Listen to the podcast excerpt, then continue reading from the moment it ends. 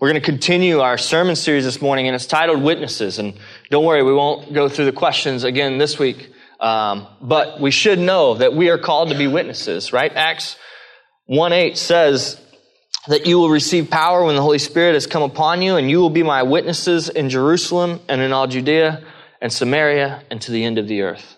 So that's our call. That's what we've been given. And a witness is both two things, right? So a witness is someone who observes something. So if we were to witness that game, right, we would, we would be able to say, hey, we were there. We saw it happen. It was amazing. If we witnessed a car accident, um, we saw it actually happen.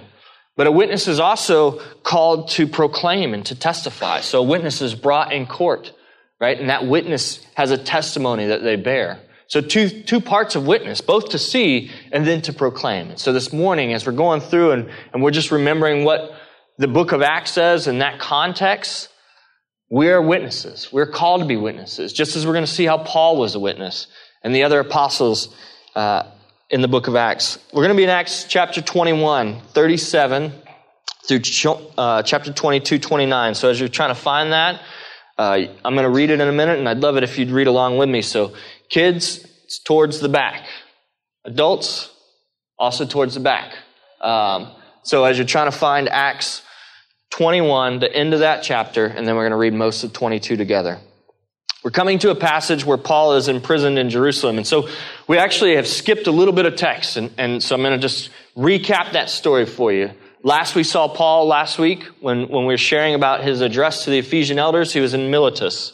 And so then he got on a ship from there and he was sailing towards Jerusalem and he went to a couple different places on his way. And, and a couple of those places he said, man, this going to Jerusalem may not be the best idea.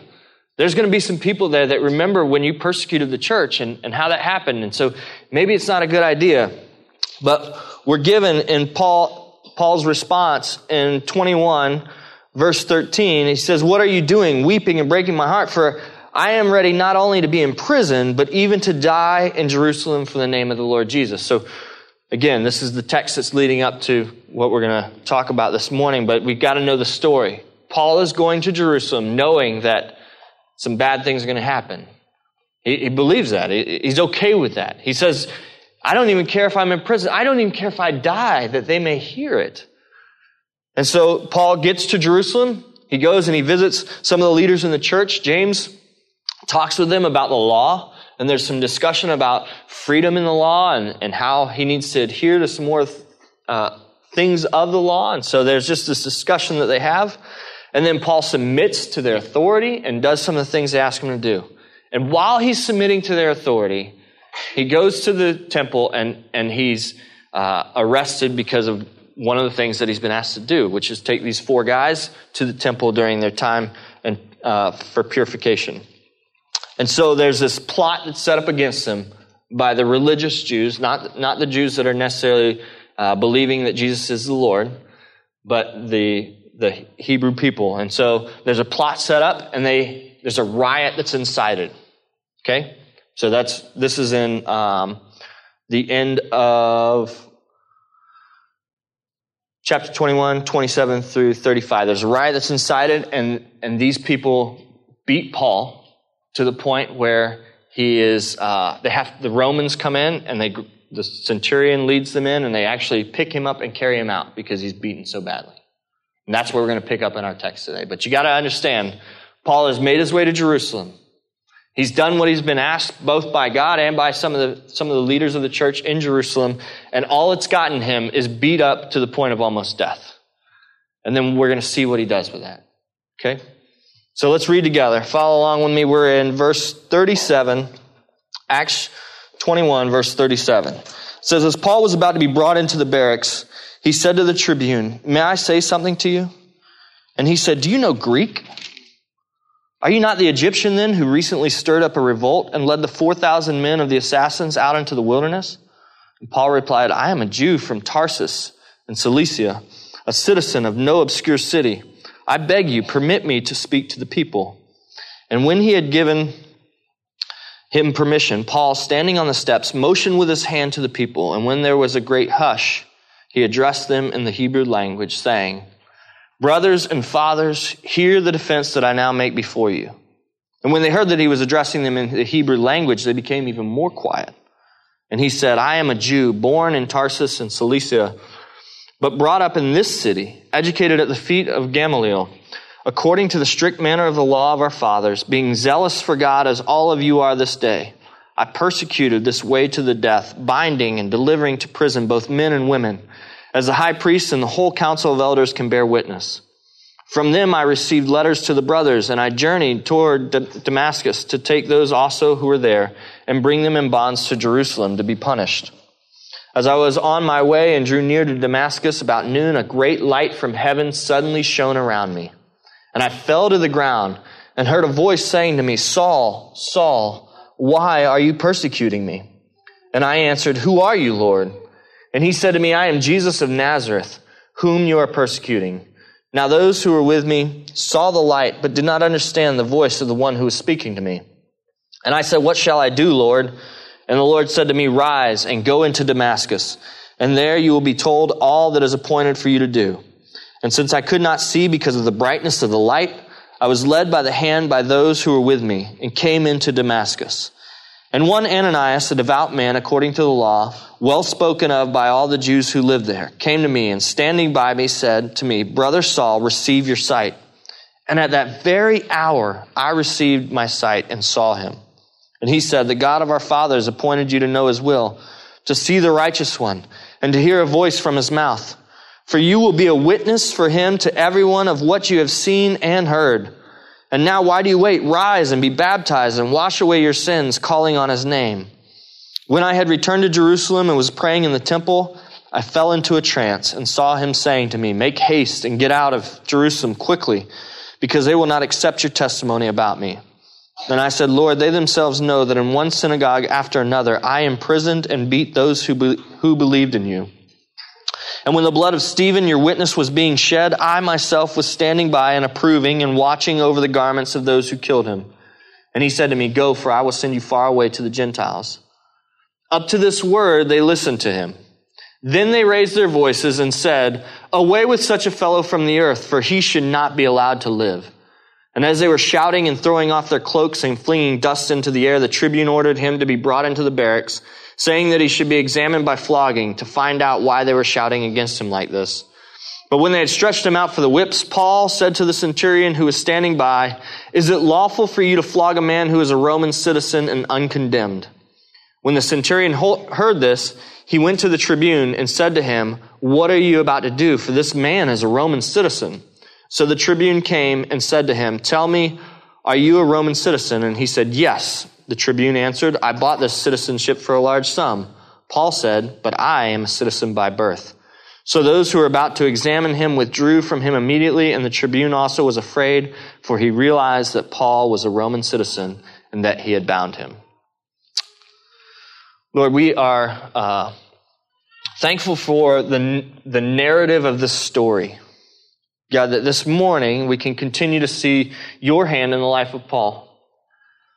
God, we thank you for. Um,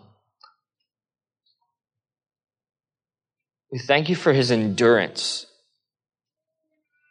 for him knowing what was coming and yet still uh, continuing on, Lord, and that your church may grow, and that today we could sit here with the knowledge of your word because your church continued to grow because of your Holy Spirit working in the lives of, of sinful and, and failed, failed men and women God, and yet you have used them for your glory to create a bride for yourself. And this morning we are benefactors of that. And so we thank you for it.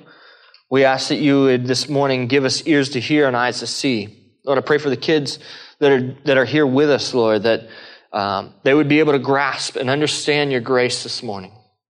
God, I pray for the preschoolers, God, and, and the nursery that are in the back. I pray that the teachers would be encouraged as they encourage those children to hear and to know and to be witnesses of who Christ is.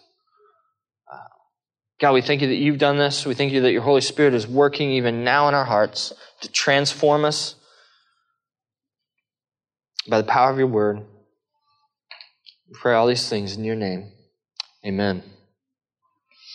Amen. So it's a long passage, but but I'm going to give you kind of some chunks of it. The first one is um, the, the first question I had when I read it was I remember in Acts 9, we read the same account. And I'm trying to figure out why would Luke write this whole thing down again? We just did this a couple of chapters ago. Actually, it was several months ago because we've taken our time going through Acts. So it might have been last year um, that we went through Acts 9. And, and it was almost this exact same thing. We read how Jesus came to Saul on the road to Damascus and he was his conversion experience and what happened there. And yet it's laid out again for us. And the Holy Spirit is leading the authors of, of Scripture to write these things down. And so Luke, who we believe wrote this down, he, he wrote it down word for word again.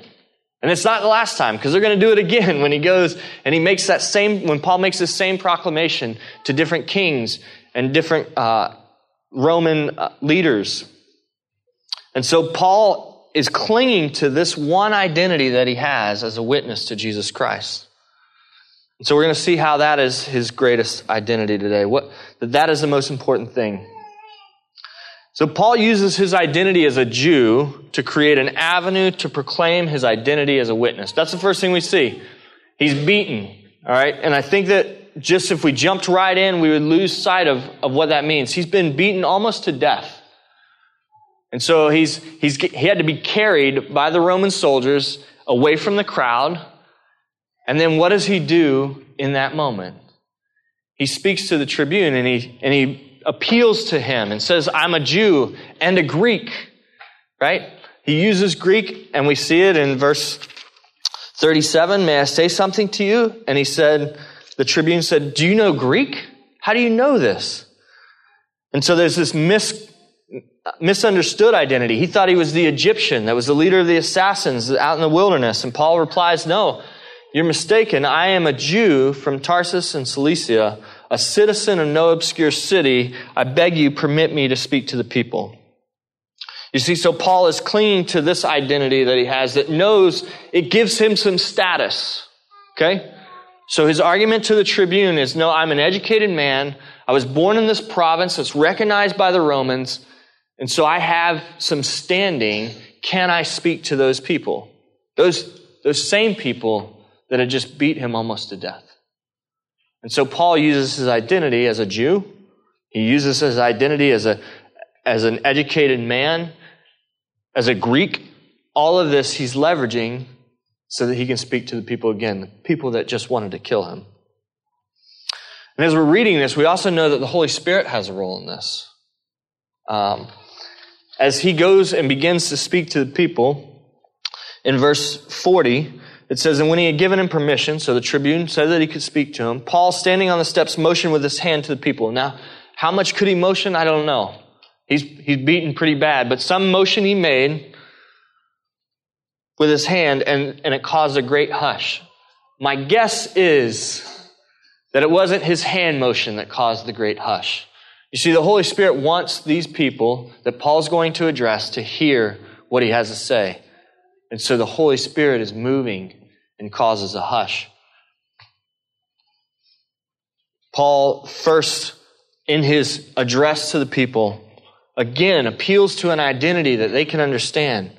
He says, Brothers and fathers, hear the defense that I now make before you. And so now they hear it in their own tongue, in the Hebrew tongue. So first he spoke Greek, right? Appealed to that Greek identity so that he could get this conversation started. And now as he's addressing these Hebrew people, he's speaking to them in their own language so that they can understand and hear.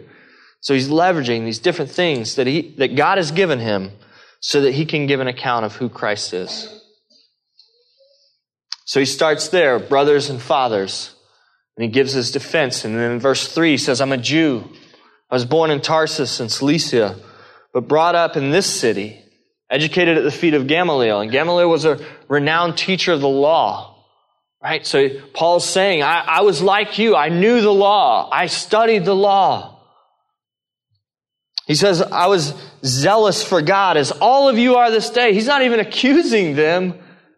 He's not bringing an accusation. He's saying, I'm like you. I was zealous just like you. I didn't want any any untruth to be spoken. And so I, I pounded it out just like you did. I, I snuffed it out. He says, I persecuted the way to death. The way being, the, the early church was called the way because Jesus spoke about his way being the only way that they could come to Christ, uh, come to God. And so he said, I persecuted the way to the death, binding and delivering to prison both men and women. So he says, I, I, I imprisoned them, I beat them, I bound them, received letters, right? And then later on, we're going to see that he was there when Stephen was killed. So he was a participant in, in uh, the killing of Stephen. And so he's, he's really relating to them. He's saying, I was just like you, zealous in his righteous persecution of the way. So that's what, that's what he's starting with. He's using that identity. And, he, and he's later going to expose that identity as actually a sinful identity, but first he's just going to say, I'm like you. And then Paul goes on in verse 6 through 11 to confirm his identity as a witness of Jesus Christ. Paul gives his eyewitness account. Right? He talks about how he was on the road to Damascus. And, and kids, you've probably heard the story where, where Paul is on the road to Damascus and a great light is shown and he's blind. Right? And we see it in verse 6 and 7. And I fell to, verse 7, I fell to the ground and I heard a voice. So not only does he see the light and he's blinded, but then he hears a voice. And the voice says, Saul, Saul, why are you persecuting me? That voice is the first voice that he hears is actually a declaration that Paul is on the wrong side. You are persecuting me. You are against me. Now, the beauty of it is Paul has already tied himself to these Jews and he's already said, I'm just like you. And now he's proclaiming that I was wrong. I was persecuting the Christ. And so he's also inferring that you're wrong, that you have you too have persecuted Christ. And it's possible that some of these same people were there decades before when Christ was brought into that city, and they may have been part of that group of people that shouted, Crucify him. And so Paul's relating to them, saying that we're the same. And then he's saying, and we're sinners. We were on the wrong side. I was on the wrong side. 22 verse 7, Saul, Saul, why are you persecuting me? 22 verse 8, I am Jesus of Nazareth, whom you are persecuting. When we talk about the gospel, we love the beauty of Christ, right? We get excited about that. We get excited about uh, what he's done, that he would love us so much, but we often kind of gloss over that first bad news part that we are persecutors of Christ, that we were rebels, that we were wrong. Right? And so Paul is relating that to the, to the people, saying, hey, we are wrong. We have persecuted Christ, and yet he came and his grace is sufficient. Let's continue to read verse 9. Now those who were with me saw the light, but they didn't understand the voice of the one who, who was speaking to me. And I, and I said, What shall I do? Lord. And the Lord said to me, Rise and go into Damascus, and there you will be told all that is appointed for you to do. Since he couldn't see, he was led to, to Damascus. Someone took his hand and led him there. And in Damascus, verse 12, he met Ananias, a devout man, according to the law, well spoken of by all the Jews who live there. Again, he's appealing to those that he's speaking to. Now you have to understand this man Ananias, all of the Jews respected him for what he, what he taught and who he was. And he came to me and standing by me, he said, Brother Saul, receive your sight. And at that very hour, I received my sight. This wasn't, uh, this was a miracle that he was blind and yet now he saw. Right? And we've seen how the Holy Spirit has worked in the book of Acts to do these miracles. And all of these miracles pointed, all of these external healing miracles or raising someone from the dead, these great miracles have all pointed to the greater miracle which is the transformation of the heart. And so we see it again in Paul's life where he was blind and yet now he's, now he would see. Reminds me of the story in Matthew 9, Jesus healing the paralytic. Matthew 9, 4 through 8 says, But Jesus, knowing their thoughts, said, Why do you think evil in your hearts? For which is easier to say, Your sins are forgiven, or to say, Rise and walk? But that you may know that the Son of Man has authority on earth to forgive sins, he then said to the paralytic, Rise, pick up your bed, and go home. And he rose and went home. And when the crowd saw it, they were afraid and they glorified God who had given such authority to men. The same thing is happening in Paul's heart, right? This, this healing that has taken place of his vision where he was blind, but now he sees is also taking place in his heart. The greater miracle is, is this persecutor of the church, this man who assaulted and, and sought to kill and snuff it out completely is now being changed in his heart by the grace of God. And what happens after he receives his sight? Verse 14, Ananias is still speaking to Paul, and he says, The God of our fathers appointed you to know his will, to see the righteous one, and to hear a voice from his mouth, for you will be a witness for him to everyone of what you have seen and heard. Paul's given this vision of Jesus. He's seen the righteous one. So he goes from persecutor of this Jesus to now, because of the healing that has taken place, the transformation that's taken place in his heart, now he believes that he is the Son of God. And he's given this authority and this call and this charge, commission, to go and be a witness for him to everyone of what he's seen and heard. And he's given further instructions. Why do you wait? Rise and be baptized. Wash away your sins, calling on his name. You see, the Jesus that saved Paul and that healed his, healed his sight right, is the same Jesus whose, whose name we call upon for the redemption of sin. It talks about repenting and turning away from those things and then being baptized. And that baptism is this outward expression of an inward thing that's already been done, similar to the healing of his eyes.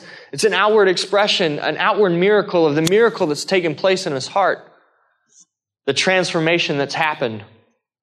And so Ananias gives him instruction to go Rise, go, right? Be baptized, repent of the way in which you used to persecute Jesus, die to the old self and rise anew. And he's told to call on Jesus. It says in, in uh, verse 16, rise and be baptized and wash away your sins, calling on his name. We're going to sing that song, uh, Nothing But the Blood, that washes away our sins, right? Knowing that it's Jesus and He's the only one. The shedding of His blood has washed away our sins. And then not only has He done that, but He's also given us His righteousness. And Jesus alone has the authority to do this. That name alone has the authority to forgive sin. Colossians, Colossians 1 13 and 14 says, He has delivered us from the domain of darkness and transferred us to the kingdom of His beloved Son, in whom we have redemption, the forgiveness of sins. This is Paul's understanding of the gospel. This is the identity that he's pointing to, that he's, that he's drawing all of these, the, the Jewish people that he's addressing into this identity and saying, hey, this is who we are because of what Christ has done. And Paul understood the depth of his sin because Jesus himself confronted him. He was confronted by Jesus who said, Paul, you have persecuted me. You have been wrong. And he also understood that, that the salvation that was offered to him was a benefit to him. But more than that, he understood that that same salvation had the goal of pointing to the glory of God. 1 Timothy 1 12 through 17 says, I thank him who has given me strength, Christ Jesus our Lord, because he judged me faithful, appointing me to his service. Though formerly I was a blasphemer, a persecutor, an insolent opponent. But I received mercy because I had acted ignorantly in unbelief, and the grace of our Lord overflowed to me with the faith and love that are in Christ Jesus. The saying is trustworthy and deserving of full acceptance that Christ Jesus came into the world to save sinners, of whom I am the foremost. But I received mercy for this reason, that in me, as the foremost, Jesus Christ might display his perfect patience as an example to those who were to believe in him for eternal life. To the King of the ages, immortal, invisible, the only God, be honor and glory forever and ever. Amen. We got to remember that Paul maybe maybe laying, maybe they're helping him sit up. He's he's beaten pretty bad. He's battered, and yet this is this is the witness that he's given. This is the good news that he's sharing in his most vulnerable state. And he's leveraging everything he has so that he can make this proclamation to a people that need to hear it. A people that are crying out for his death. And he's leveraging all of these things so that he can be the witness that God has called him to be.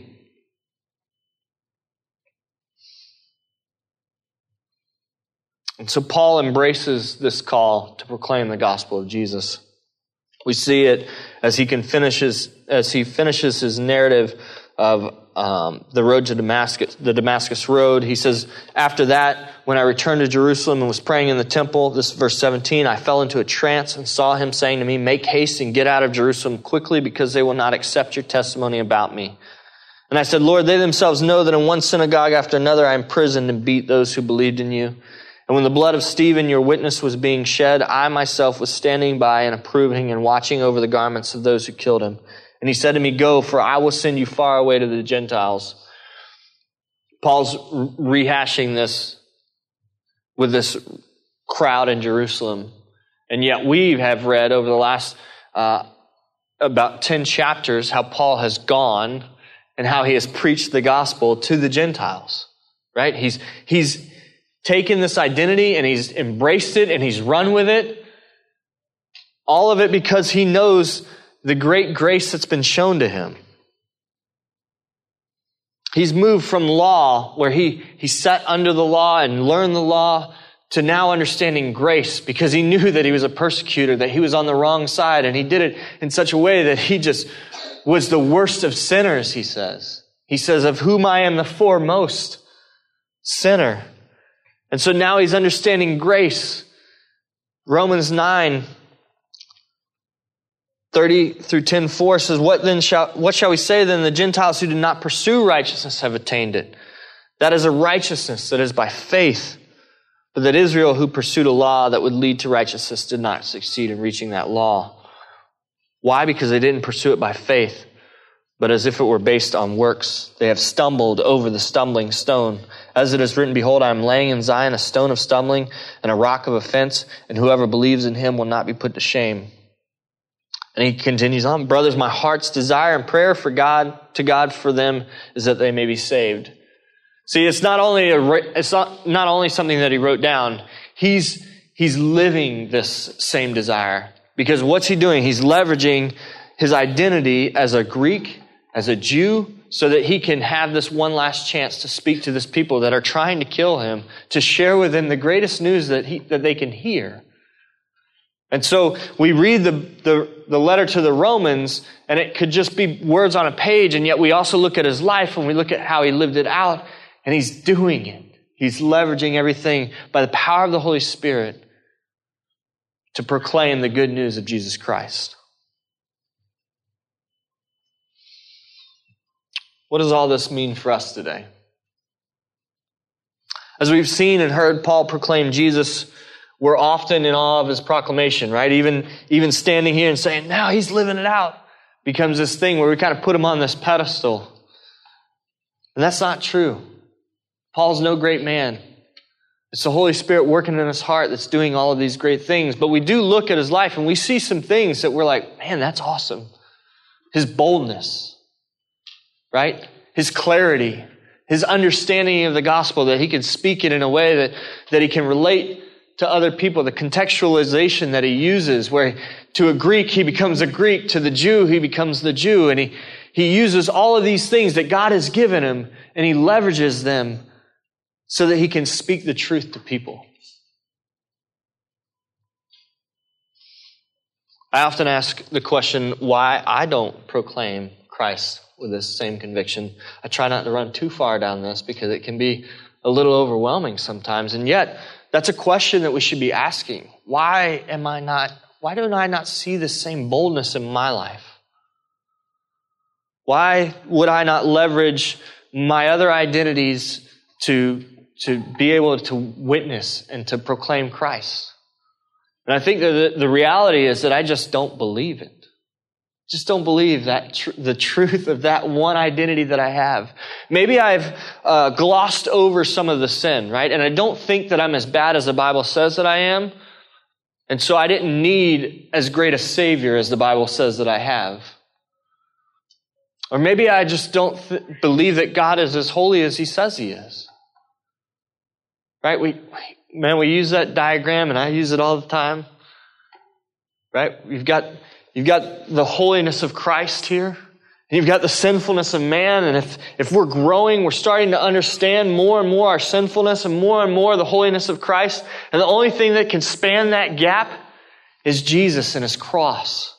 And so as we see his holiness and we're drawn to that, and we say, man, that's a good God. That's a just God. I want that. And yet I'm the sinner and I'm broken. And even the good things that I do in my life are often so that people would say that I'm a good dude.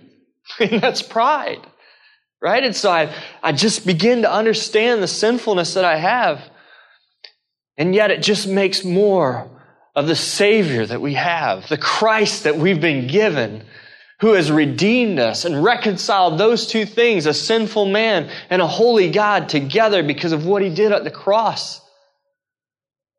And so, if I don't believe that, if I'm not meditating on that, if I'm not diving into His Word and remembering and having friends and family that are preaching that same gospel to me, I'm going to forget. And then I'm not going to have the boldness. But if I'm believing that, if by the Holy Spirit I'm starting to take hold of these things in my mind and in my heart, and it's really becoming a reality for me, then I'm going to boldly proclaim, like Paul did. So the question, why don't I do those things? It's because I don't believe. God, give me the gift that you gave Paul of faith. The gift of grace, that I would know that it doesn't even depend on my proclamation it's just something that I get to do. It's not a demand that I have to go and do those things, but if I truly believe it, I'm going to do it. Right? We're going to do it. We're going to do it to our kids. We're going to share that gospel with our children. We're going to share that gospel with our spouses. We're going to share it with our uh, uh, the fellow students. Right? We're going to have these opportunities to share that gospel. So why do I not do it? It's often because I don't believe. Paul didn't didn't deny his other identities, right? We think about, well, if my greatest identity is, is to be a Christian, to be a gospel witness, what about my other identities that I have? Well, God's given us those identities, right? We have an identity as a faithful worker, maybe. We have an identity as a good father. We have an identity as a, as a loyal son or daughter right? We've given these, we've been given these other identities that we're not just going to throw out and deny, but God has given us those things to leverage, just as He gave Paul the ability to speak Greek, right? To, to have grown up in the Jewish faith, to have studied the law and know it.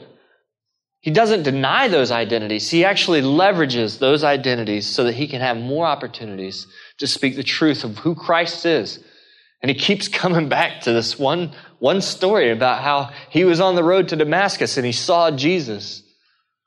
Is that the story that we tell? Or do we, do we instead not leverage those identities, but we kind of pick and choose the ones that we like and we really build those? See, Paul was a Jew of Jews. He, he spoke Greek. He was educated, very educated. He was a Roman. And all of those things are things that he could have just clung to and said, That's who I am. And yet, every time he uses those things to point to his identity as a witness of Jesus Christ. Even this last section, right, verses 22 through 29, Paul is declaring his Roman citizenship as they're going to. The, the, the soldiers have come and gotten him, and they've taken him back, and now they're going to flog him because he hasn't been beat enough.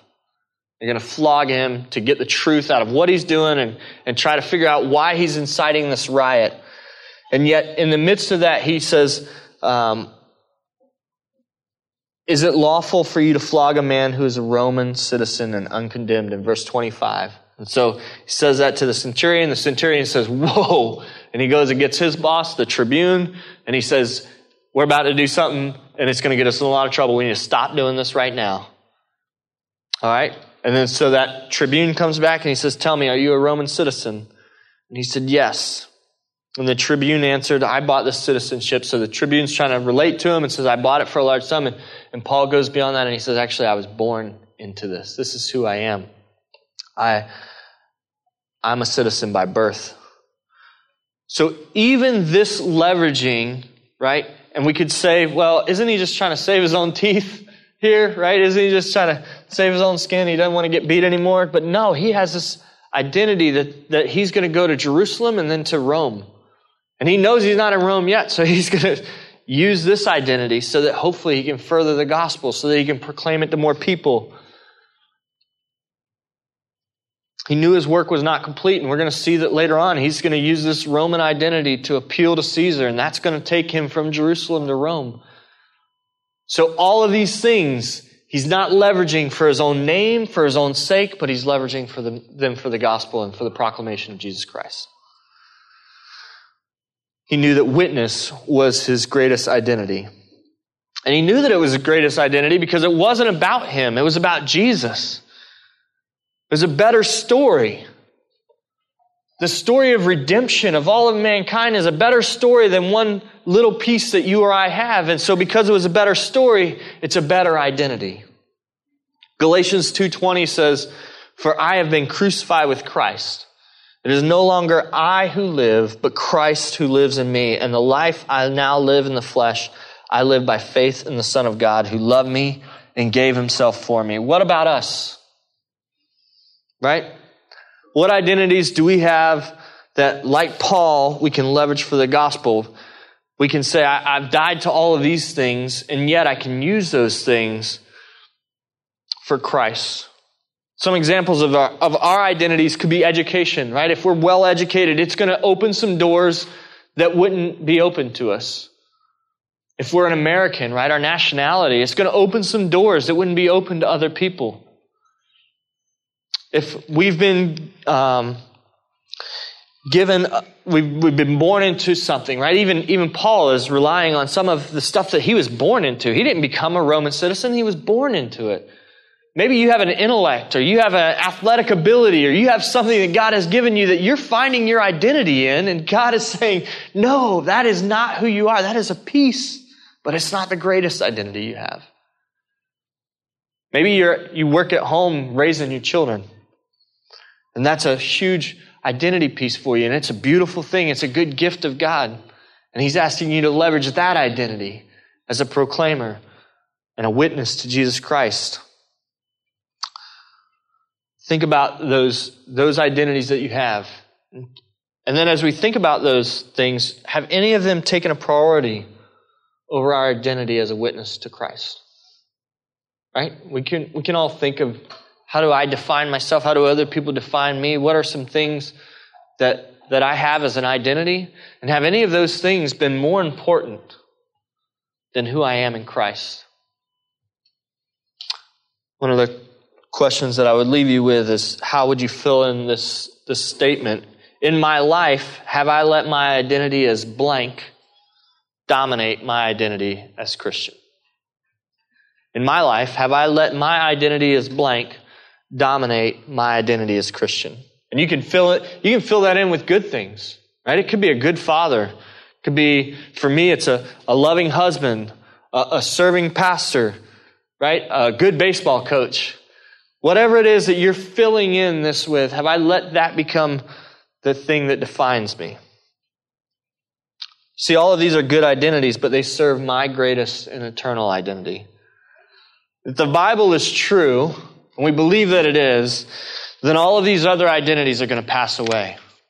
All of these other things are going to fail. One day you're not going to be the coworker. One day you're not going to be the student. One day you're not even going to be the mom or the dad because in, in heaven we don't know what it's going to look like. But we're going to be so enraptured with Jesus' face that all of those other identities are going to pass away. Revelation 5, 9 through 14 says, And they sang a new song, saying, Worthy are you to take the scroll and to open its seals. For you were slain, and by your blood you ransomed people for God from every tribe and language and people and nation. And you have made them a kingdom and priests to our God, and they shall reign on the earth. Then I looked and I heard around the throne and the living creatures and the elders the voice of many angels, numbering myriads of myriads and thousands of thousands, saying with a loud voice, Worthy is the Lamb who was slain to receive power and wealth and wisdom and might and honor and glory and blessing. And I heard every creature in heaven and on earth and under the earth and in the sea and all that is in them saying, To him who sits on the throne and to the Lamb be blessing and honor and glory and might forever and ever. And the four living creatures said, Amen. And the elders fell down and worshiped. It's our eternal identity. Forever we will be participants in the worship of a great God. I pray that that would be the identity that we lean into, that we would see it in Scripture, that, that these apostles and these men of God are, are laying down these other identities or leveraging these other identities so that they can point to who Christ was. Lord, we uh, stand in awe of you today. God, even as we read this last scripture in Revelation where one day we're gonna, we're gonna bow down and our words are gonna be insufficient and our bowing will be insufficient and we're to we're to do it forever proclaiming a great God, a holy God, one who is worthy. So Lord, we pray that even this morning you would do that in our hearts. That we would believe that what you've done is worthy of praise and then that we would praise. Got to pray for the kids that are here this morning that they've heard God, that their first identity, their greatest position in life is to be a child of God, to be purchased by the precious blood of the Lamb. Got to pray for every adult here that, that we've heard that same thing. That we believe it to be true, that we trust that your grace is sufficient, even for this past week. God, that might have been a real doozy. Your grace is sufficient. God, and you have purchased us. And so we stand in that identity and we proclaim a great Savior and a great Lord. We thank you for all of these things in your name. Amen.